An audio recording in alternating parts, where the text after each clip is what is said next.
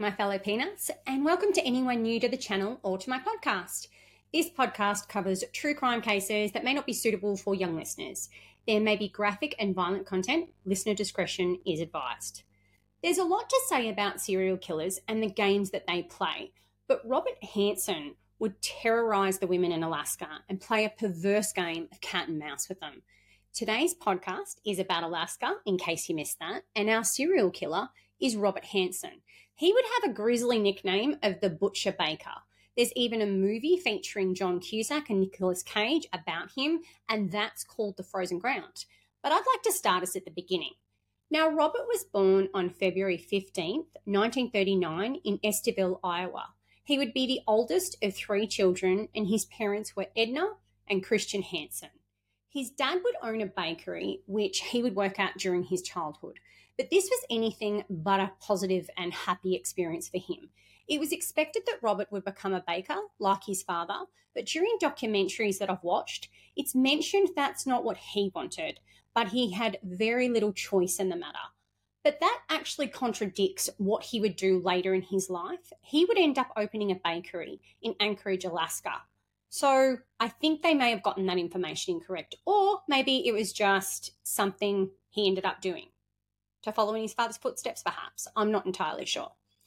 The family would move for a period of time to Richmond, California in nineteen forty-two, but they'd actually end up moving back to Iowa in nineteen forty-nine and deciding to live in a town called Pocahontas. His father was described as overbearing and a big old mean guy. He would be a strict disciplinarian. While he was being forced to work at the bakery, his father would take the time to ridicule him, mock him, and his mum would do very little to protect him from this kind of treatment. I think this is very telling of the era that they grew up in and would often shape children's beliefs into something along the lines of uh, the men are in charge and the we- the women are weak and compliant. I don't necessarily agree with this, but I think for serial killers, their perception is already askew from the get-go. And so their perception would turn into a combative and situationally based on what they experience. So I'm just wondering if this perception of his childhood is already starting to be askewed. During one of his interviews with the police, Robert would speak on his childhood and he'd say he knew he needed help when he was growing up. He just had no one to go to. And a direct quote from him was, "If I had help back then, there would probably be some people still alive today." This is really quite frightening, as I think Robert was aware already from this young age that he had murderous tendencies. Just a really frightening thought. Is this, do most serial killers know that something's not quite right about them from when they're kids? I mean, it's it's really, it's food for thought, right? Because mental health is viewed so differently these days. And are we trying to learn from the past? And are we trying to make it better? I guess time will tell, given we've only really started to establish that mental health is so required. Um, while growing up, Robert was described as extremely shy. He would also have a stutter and he'd shy away from others as a result of this. He also had really bad acne that would leave him with scarring on his face, and Robert would eventually say that he felt like his face was seen as one big pimple. Uh, something that I find quite disturbing, but certainly not unheard of in this time. He was born left-handed and his parents would force him to use his right hand. It has me pondering and wondering of the thought if his parents were religious. And the reason that I ask this is, and I, I mean that I mention it, sorry, is that in certain religions, uh, being left-handed, it's actually the hands of the devil or to be evil. Food for thought again. Uh, in high school, he would say that his stutter would get even worse. He was described as quiet and a loner. During this particular time in his life, he even struggled further with his relationship with his father, and he would find it really difficult to engage with his peers. And through reading and watching documentaries, people have said that he struggled to build friendships and relationships. He had very few friends, and the ones that he did have, they actually mentioned that they never felt like he was close to them and they never really understood him and they never really knew him, to be like, to put it in layman's terms. However, there was one thing that could get Robert to non-stop start talking. He loved to talk about hunting and archery. two of his favourite things. Now, it was commented that he used these hoppies in particular as an escape from his home environment. Due to his stutter and his overall awkwardness socially, he's said to have been bullied.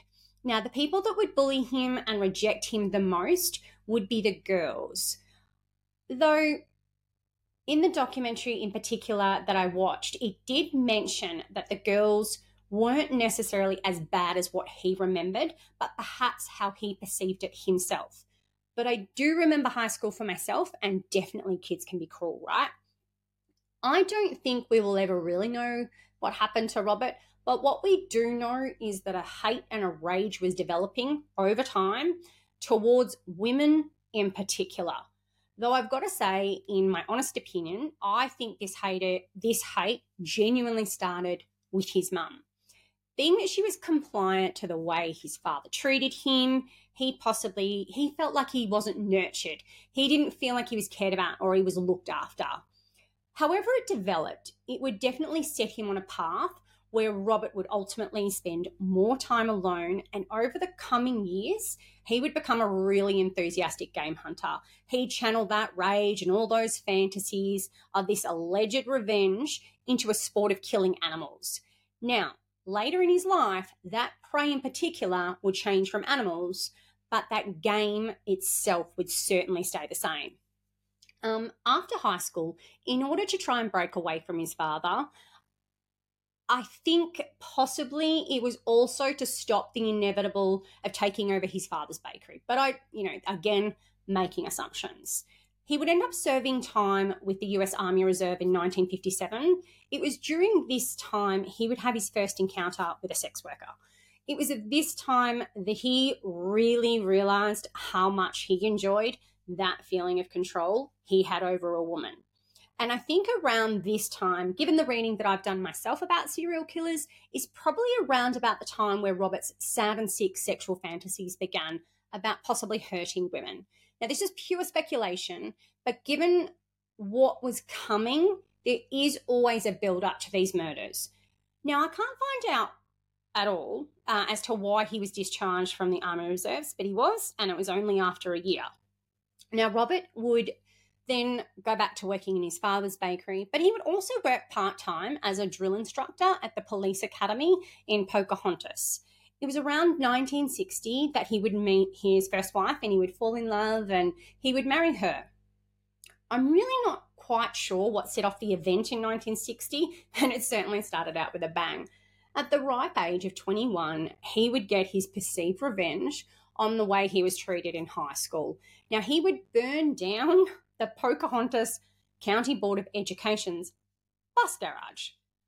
I'm not sure this really accomplished what he'd set out to do, because one of his friends would end up turning on him and telling the police that he committed this crime, and he'd be sent to prison for three years. Now, his wife was so appalled and disgusted by this action itself, she would file for divorce. While Robert was in prison, the prison psychiatrist uh, would diagnose him with bipolar, with periodic schizophrenic episodes, and he would also mention that Robert had infantile personality and was obsessed with seeking revenge on people who he thought wronged him in some way. I think that's really, really cool that someone was already able to diagnose what was going on with him. But I wanted a better understanding of what the infantile personality involved. So uh, this was the explanation in Google and a couple of other things. It's a lack of emotional development, low tolerances of stress and anxiety, an inability to accept personal responsibility, and a reliance on age-appropriate defense mechanisms. It seems like, I'm guessing, and this is just, again, speculation from what I've read and all that kind of stuff, it seems to me that it's almost like you're stuck at a certain age, right? And you don't have the capability to manage your anger and manage your emotions correctly, like you're almost stuck at that age. I think that's what it means, but I, again, speculation. But it is amazing to me that someone that's been diagnosed with all of this, he'd end up only serving twenty months of his sentence. And I would think surely you would want in some way to try and get Robert the help he desperately needed, but it feels like the system failed him a little bit on this one. And it keeps surprising me through these podcasts on how much the system failed to protect victims of these crimes that were about to begin. It just seems like there were so many signs, right? And it just seems like there's no one there to help them. Now, after his release from jail, he would meet Darla Henriksen, uh, who he would end up marrying in nineteen sixty-three. Robert would continue working various jobs, including working in his father's bakery again. And in nineteen sixty-seven, he decided that he and his wife would move to Anchorage, Alaska. Uh, it really did seem like that Alaska agreed with the Hansen family. It's been reported that he was tr- treated really well by the people. And Robert proved to be quite the outdoorsman, and he was a really good hunter. But in nineteen sixty-nine, seventy and seventy-one, he had four animals entered into Pope and Young's trophy hunting rewards. Um, so, but they would remove them, by the way. They would remove um, him winning after he was found to be a murderer.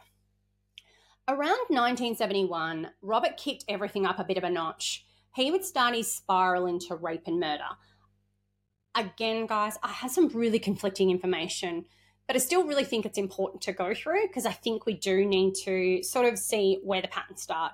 He would kidnap Susie Heppert, eighteen, from her apartment. He would hold her at gunpoint, and he would be charged with assault with a deadly weapon. Despite his criminal background, he would end up only serving three months in prison. But during this time, his wife Darla would visit him and continue to be married to him, in spite of him being verbally abusive to her and the kids. So just after, he, just days after his release, Robert would kidnap and rape a topless dancer. Now, after raping the girl, he would pull the car over, pointed a gun at her, and told her to run. She would beg for her life, and after agreeing to give him the name and addresses of her family, he would let her go after this. Now, guys, remember the fact that he pointed a gun at her and he told her to run, because this is sort of where that hunting instinct comes in, and this is where we start seeing some of a little bit more pattern of where he's going in life. In December nineteen seventy-one, Robert would be arrested again, this time uh, one for abduction and an attempted rape of a housewife, and the other was the rape of a prostitute. He would plead guilty to assault with a deadly weapon for, for the housewife, but unfortunately, as a part of the plea agreement, the rape charges against the prostitute were dropped. This makes me feel particularly sick because a woman was raped and there's no consequences and there's nothing held, holding him accountable to make sure that she got some justice, because surely she'd want some justice for what was done to her. I just find that really appalling. Now, Robert would be sentenced to five years, and again, he'd be released early and into a work program just after six months. Uh, he would also be released into a halfway house. Now, guys, all through this, he is still married to Darla, and she stood by him. I'm not sure I could do that myself. Unfortunately for the women of Anchorage, Robert Hansen, he would end up becoming a lot more selective with his victims. He would pick runaways, sex workers, and topless dancers. Now, many of these victims would be transients, and they come to Alaska and Anchorage in particular. They would want to be escaping their normal lives. Some of them were runaways, escaping from things that they couldn't talk about. I don't like to put anyone in a category, but the one thing I found about most is most of his victims, their families were actually unsure of where they were. Now, that's not to say all of them, but that's where it was difficult to know if they were missing and for how long. The murders were said to have begun around nineteen seventy-two.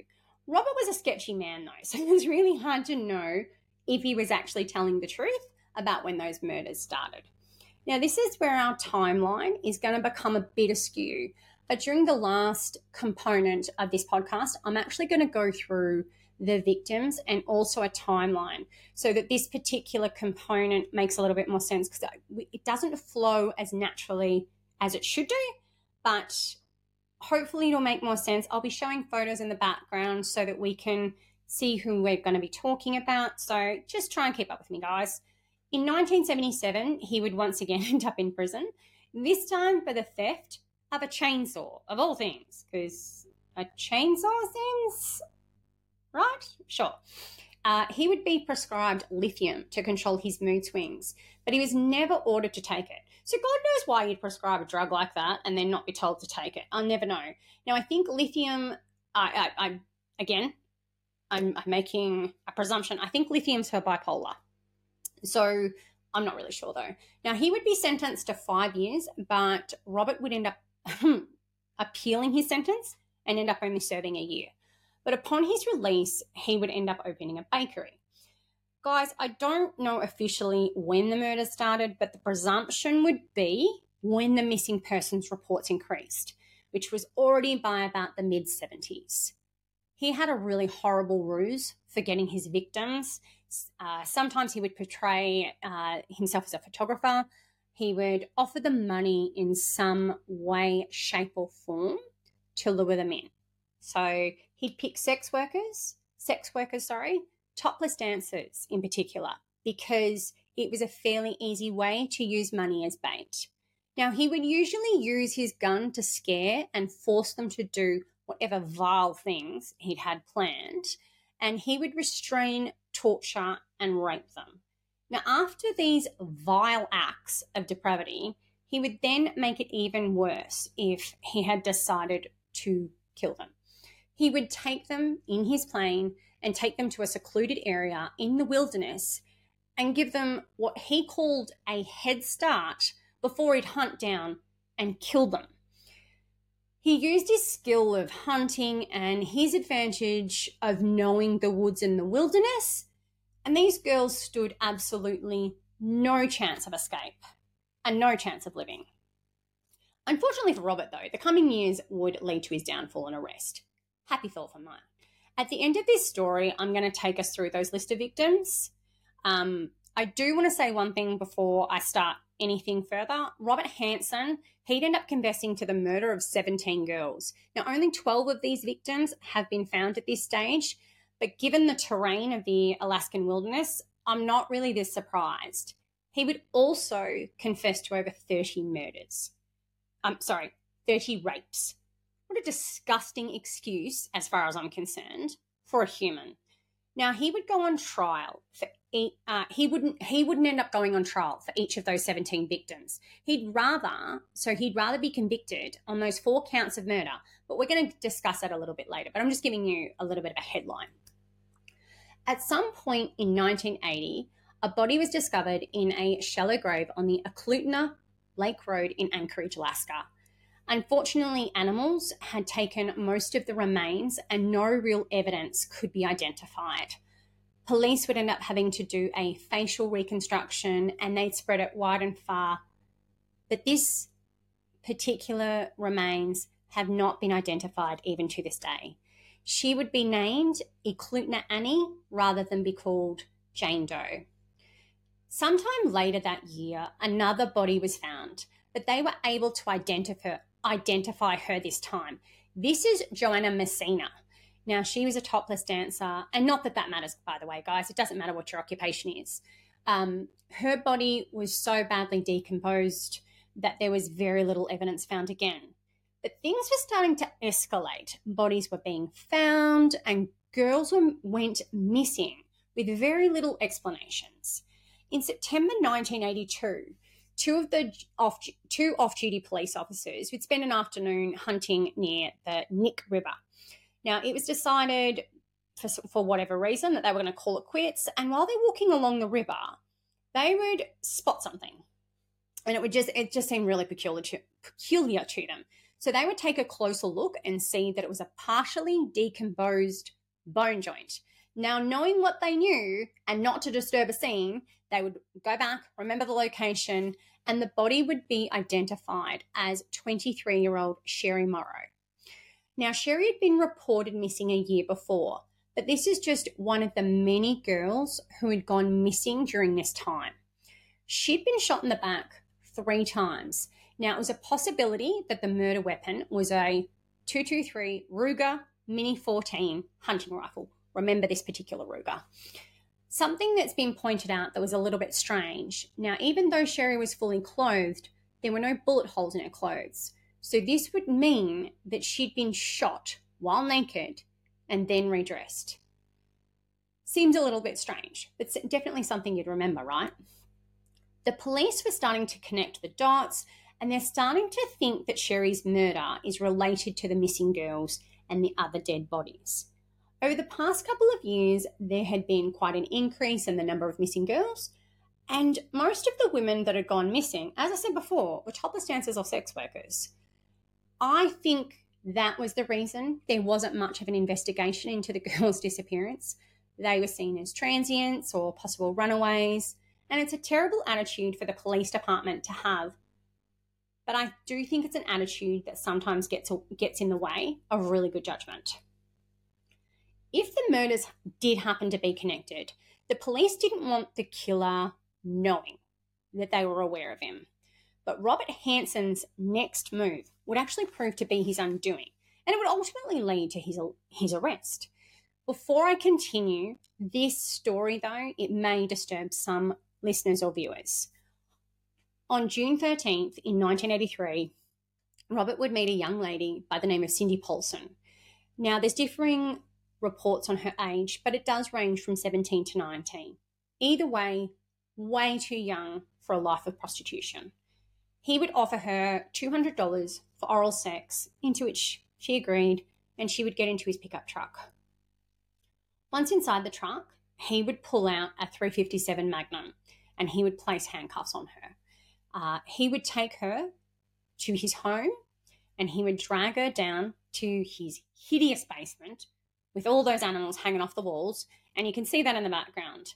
Tell me as a scared teenager that this wouldn't frighten the crap out of you. Now, she would be raped and tortured for hours. He would find numerous ways to to just hurt her. But after he was, you know, having a time out from harming her, he would go and lie down on the sofa and have a nap. I honestly don't know how you can sleep after doing what he's done, but I'm not a psychopath, so that's never going to make sense to me. Once he awoke, he told her that they were going to be going to his cabin. She was told to get dressed and she'd be uncuffed briefly from the pillar that he tied her to, but he would recuff her once she was dressed. Now, Robert would lie to Cindy and he would say that he'd taken plenty of girls up to his cabin for fun. Given how many bodies have been found, I think his version of fun is perverse and certainly not fun for women at all. She knew better, and as soon as she saw, as soon as she saw a chance to escape, she took it. Cindy ran for it. He was shouting at her as she ran away, "Stop, you bitch, stop or I will kill you." Now, she ran as fast as she could, and a truck driver happened to be passing by and he just saw a young girl terrified and running at him with handcuffs on her wrists. He picked her up and he took her to a nearby hotel. The police were called.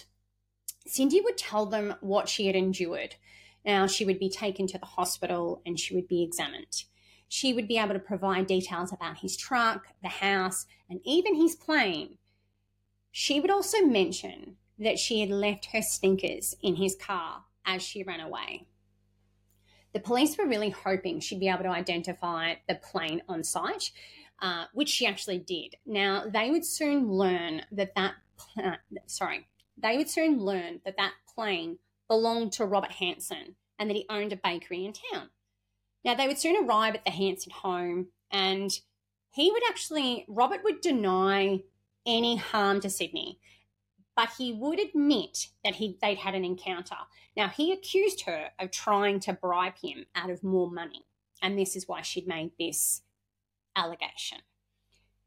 He would quickly agree to come to the station to be interviewed. He would provide an alibi and say that he'd been with two of his friends, which his friends would corroborate, and he would then agree to let them search his house and his car and his aeroplane, like just do a spot search, I'm guessing. But it was it was all cleared up and they couldn't find anything to back up Cindy's story. Now, even with his criminal past, now he's got a past of rape and kidnap, but it, it's still, and what happened to Sydney, uh, Cindy, sorry, and her story, they did believe she'd been in the house, but because he was quickly believed as a respected local businessman, it just seems like Cindy wasn't really believed, right? or that, and, and the alibi probably didn't help, right, guys? Not long after this, another body was discovered. This time it'd be on the banks of the Knik River. Now, she was quickly identified as another one of those missing girls, another dancer by the name of Paula Goulding. It appeared as though she'd been killed in the same manner as Sherry Morrow, even down to the redressing of the victim. The police were now definitely beginning to suspect that they had a serial killer in the midst. There was still some real suspicion from other officers around Robert Hansen. So some officers, given his past crimes, thought he was definitely guilty of the rape and kidnap of Cindy. The police were sh- uh, they were sure there was a serial killer, but given the way they'd handled the last serial killer, they really needed to get this one right. Now, before the Butcher Baker, between nineteen seventy-nine and nineteen eighty-one, serial killer Thomas Richard Bundy murdered at least five women. Once the police had identified him, he was already on the lam, and soon after the warrant for his arrest was issued, he would commit suicide by driving his motorbike into a truck. Now, they definitely couldn't afford to have another incident like this. They needed to make sure that they caught this person and that he was properly sentenced. Reports were starting to indicate, though, that Robert was a suspect. There was a task for, task force formed because they'd already started to speculate, you know, that there was a serial killer. But before they could move forward, they decided to call in an expert. Now, Special Agent John Douglas. Now, he had retired from the F B I at this stage. Now, he was instrumental in creating profiles of criminals. And fun fact for the day, uh, the T V show Criminal Minds, Claire, this one is for you. Uh, the characters Jason Gideon and David Rossi are loosely based on him. And there's also a T V show that I absolutely loved. It's Mindhunter on Netflix. There's a character based on him as well. Now, he would create a department in the F B I known as the B A U, so the Behavioural Anal- Analysis Unit. It's very, very specific to criminal profiling. A pretty cool dude, if you ask me, and he's got loads of books if you're interested in learning more, as well as numerous podcasts on him. So if you'd like to learn more about him and his profiling and his take on serial killers, he's got some pretty cool history around it. Anyway, I'm sorry about that. Uh, let's get back to him helping with the profile that uh, with the profile of this serial killer that had been terrorising Alaska. Now, John Douglas put it in his book, Mindhunter, inside the F B I Special Elite Crime Serial Crime Unit, a really, really thorough profile on Robert Hansen. But I'm just going to summarise it. Now, he would base his profile on the details of the case and the injuries specifically to the victims. The profile would say that the killer was an experienced hunter with low self-esteem and a history of rejection from women. Another couple of factors were mentioned, that he was likely to keep souvenirs and that he possibly had a stutter. The thing that caught me probably most by surprise was the level of detail a profile can go. John highlighted that the serial killer would have an acne problem as a teenager. That specific detail in a profile was just pretty incredible to read. Like, I guess it, you could interpret it and, and make it about him, but it was just really, really cool to see it. Before they could get a, a, a warrant for Robert's arrest, they would need to poke holes in that pesky little alibi that he had for Sydney's, sorry, Cindy's rape and kidnap. The police would re-interview those friends and they threatened charging them with perjury. Well, that seemed to work really well because they would quickly admit that they lied on behalf of their friend. Now, due to no alibi, the profile and Cindy's allegations, a warrant was soon issued to search Robert's plane, vehicle and home. Now, I think this would have been a lot more thorough uh, search than the one that they'd done previously. So on October twenty-seventh, nineteen eighty-three, the police would ask Robert Hansen to come down to the station for more questioning. They would spend the day searching absolutely everything, and they'd end up finding a hidden space in his home with just a trove of evidence. What they would discover would lead them to twelve victims, and the evidence included a five five two rifle, a pistol, a map with X marks, jewellery and various I Ds belonging to the victims. But perhaps the most crucial evidence was that two twenty-three caliber mini fourteen Ruger hunting rifle. Now, the police would match the ballistics of that rifle to Sherry Morrow and Paula Goulding. The X marks on the map, which you can now see on the screen, would correspond to where they would find twelve bodies. Specifically, already they had found a body, uh, Joanna Messina, and her body just happened to be one of those X marks. There would be twenty-four X marks in total. Now, Robert Hansen, he's a bit of an odd one. Usually when a serial killer has been apprehended, they can't wait to talk about their murders and their victims. They like to feel that fame that they get associated with, and they get lots of recognition. He would initially deny any involvement in the murders, and he would request a lawyer and flat out refuse to talk. Once all the evidence, though, it had been compiled, he realised that he needed to make a deal. And oh boy, was it a deal that they made. His lawyer and the Anchorage D A would work out a deal that agreed and guaranteed that Robert would only be charged with the four murders that they knew about. This would be in exchange for a full confession. It also included that he would serve his sentence at a federal facility rather than a maximum security prison. I'm guessing that is because it would be a little bit more cushy. I, I don't know. Um, but he would end up confessing to seventeen murders, as I said before, and raping over thirty women over a period of twelve years. But he would only be convicted of those four. After I finish discussing his confession and his sentence, we're going to go through those seventeen victims and specifically their murders, because their voice needs to be heard. Robert, during his confession, would describe how he got those girls, kidnapping and, and killing process, um, very, very, very similar to what he um, had, di- had done to Cindy Paulson. So he would, once he had the girls under control, he'd fly them to his cabin, he would take them to the woods, he would make them strip naked, and then he'd play a game of cat and mouse. Truly a disgusting human. He did say, though, that the ones that complied to his requests, he would let go once he threatened harm to them or to their family. Now, I'm not sure if that's true or not. I actually think it's just a luck of the draw with these victims. Of the twelve bodies that were found, only one of them remains unidentified, and that's Eklutna Annie. In two thousand twenty-one, thirty-seven years after she was found, a victim that they dubbed originally Horseshoe Harriet was identified as Robin Pelkey. Thankfully, her family has some sort of closure. They know where she is and what happened to her, rather than living in a land of what-ifs. On February eighteenth, nineteen eighty-four, Robert Hansen would plead guilty to four counts of murder, and just a week after that, he would be sentenced to four hundred sixty-one years plus life without any chance of parole. This sentence would be carried out at the Lewisburg Penitentiary in Pennsylvania, and in nineteen eighty-eight, he would be returned to Alaska and spend the rest of his miserable life in Spring Creek Correctional Center. He would die of natural causes in two thousand fourteen, a death way too good for this man. Way too good. Now, next, we're going to go through those seventeen victims.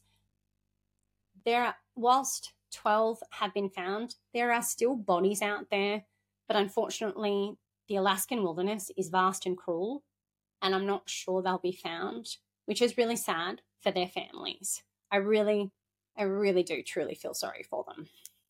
Now, apparently this is his first victim, Celia Beth Van Senten, eighteen years old, and she was at home with two of her three older brothers on December twenty-second, nineteen seventy-one.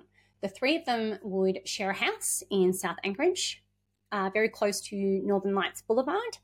Um, her parents resided in a different home in Anchorage. Uh, late one evening, she left the house and would walk a few blocks just to a nearby supermarket. Now, it closed at around nine p.m. and she left at eight thirty. Now, between eight forty-five and nine p.m., a witness spotted her going into that supermarket, that around nine p.m. a neighbour would claim to have spotted her on Northern Lights Boulevard. She never reached the supermarket apparently, but I lots of speculation and not a lot of information around it. Her disappearance was reported two days later. On Christmas Day, her body was discovered in one of the parks close to Anchorage. Now, her chest had been sliced with a knife and she'd been bound and subjected to horrible sexual assault. She'd been dumped, still alive, into a deep ravine before even passing away. But it was exposure that ended up killing her. Now, according to forensic evidence, she actually attempted to climb back out of that slope and was unable to do so due to her bindings.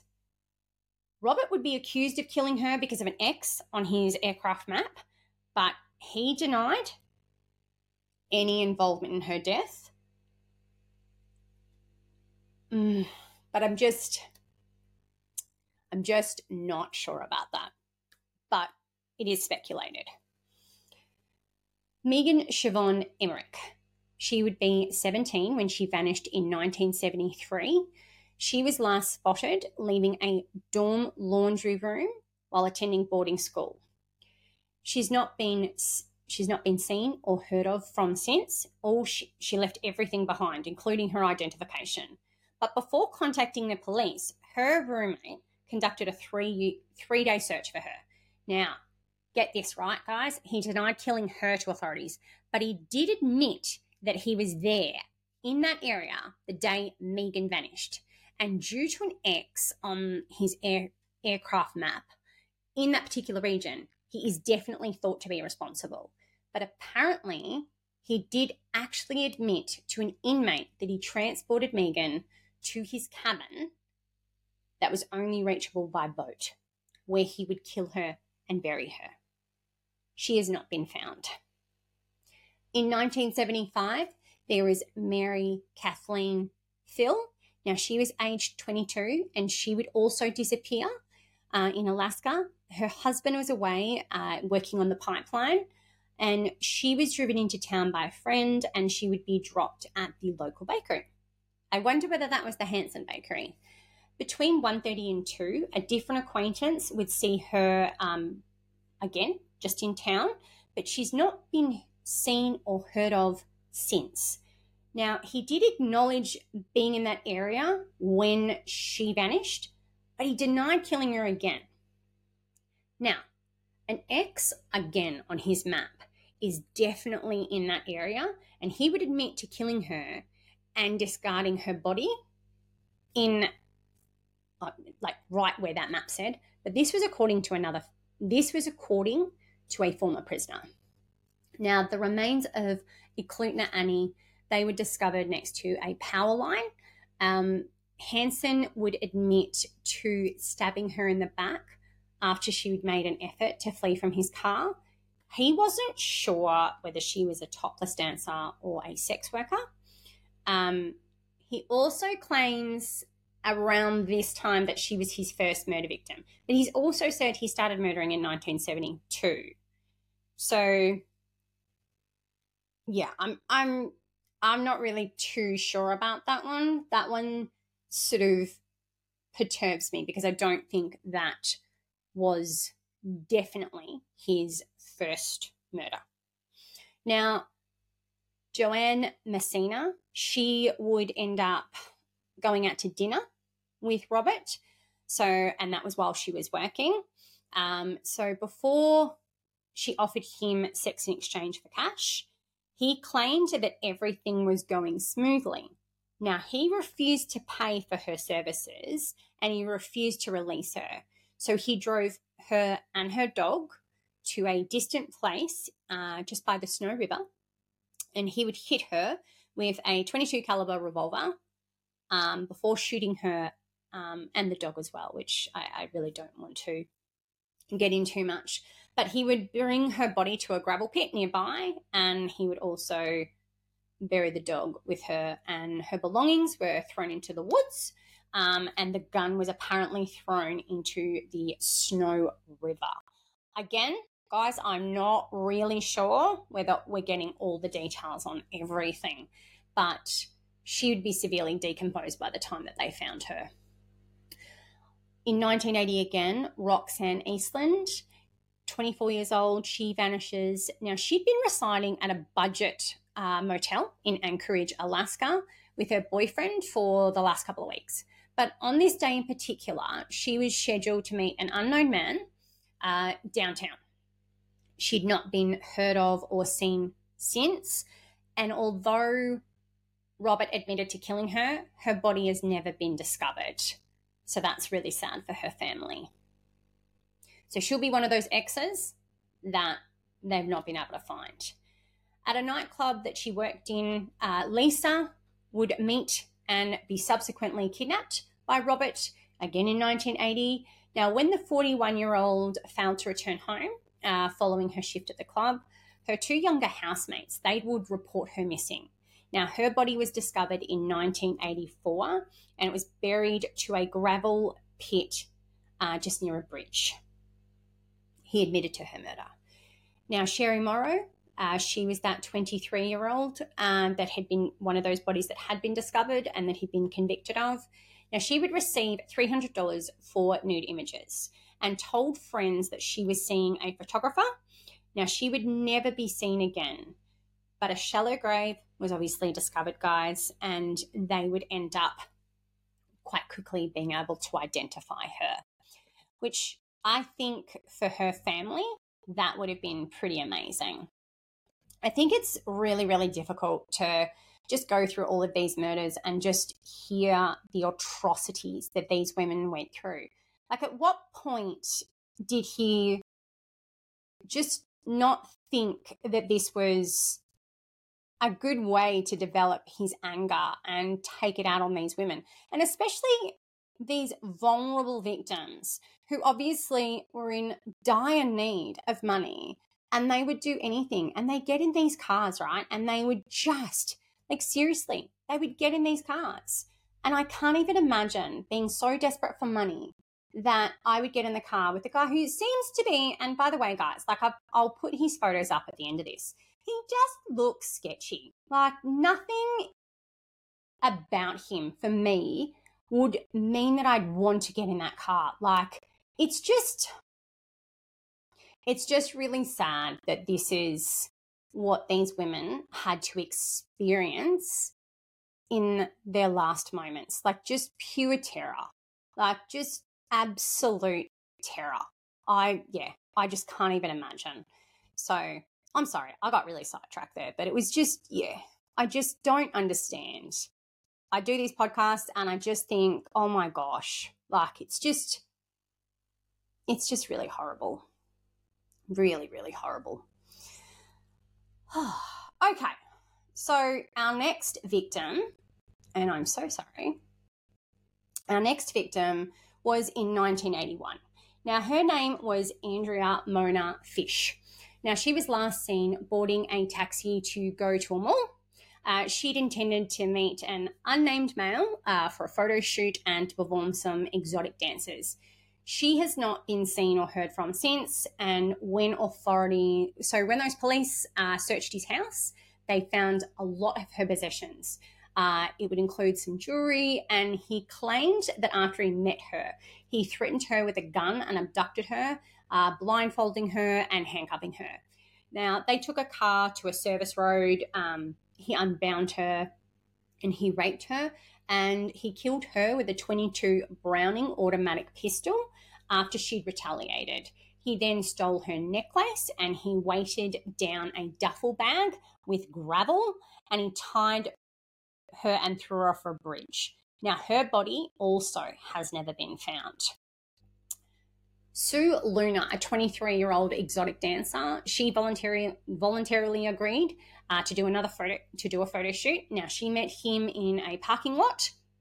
The following day, she'd been reported missing, and same old story, guys. He abducted her and then he buried her. Now, she was discovered in nineteen eighty-four, and yeah, it's just, again, guys, like, Uh, she, just horrific what she went through. She'd flee into the forest and he would hunt her like an animal. and she was naked all during this time. Now comes the story of Horseshoe Harriet, otherwise known as Robin Pelkey. She was nineteen and she was found in nineteen eighty-four. Now, she was found close to Horseshoe Lake, hence her nickname, and it was determined that she'd been stabbed and shot. It's not known if there was any sexual activity, um, but that was his particular forte, right? But in two thousand twenty-one, uh, it, genealogy was used to identify her. Um, it was just it, it's just really good that she was able to go home.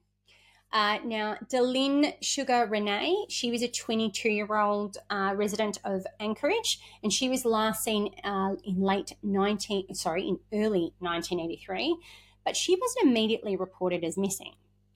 Um, she was buried as a Jane Doe in an Anchorage cemetery after her body was found by the Knik River in nineteen eighty-five, and it wasn't until nineteen eighty-nine that she was identified when an Alaskan state trooper recognised her jewellery. Um, and that was actually found in Hansen's house. And Paula Goulding, one that he was actually convicted of again, that was in, uh, she disappeared in April nineteen eighty-three. Guys, I think I've sort of gone through what most of them went through, but he drove her to his aircraft and he shackled her and he demanded that she exit the vehicle under threat of being shot, and she fought him all the way to the bank. Like, she fought him as much as she could. And it was only when she was running away that he would end up killing her. Um, she'd only just been wounded in the back when he initially shot her. And because her clothing was um, clean, um, that's why she was still naked, because uh, he couldn't he couldn't find it. Um, which, again, guys, it's not an explanation, but it's just really horrendous that this is what these women went through. Um, the next victim, thankfully, she was living, was Cindy Paulson. Um, and obviously we have talked about her and her experience and just how horrendous that truly was. Um, but I don't think we need to recount that.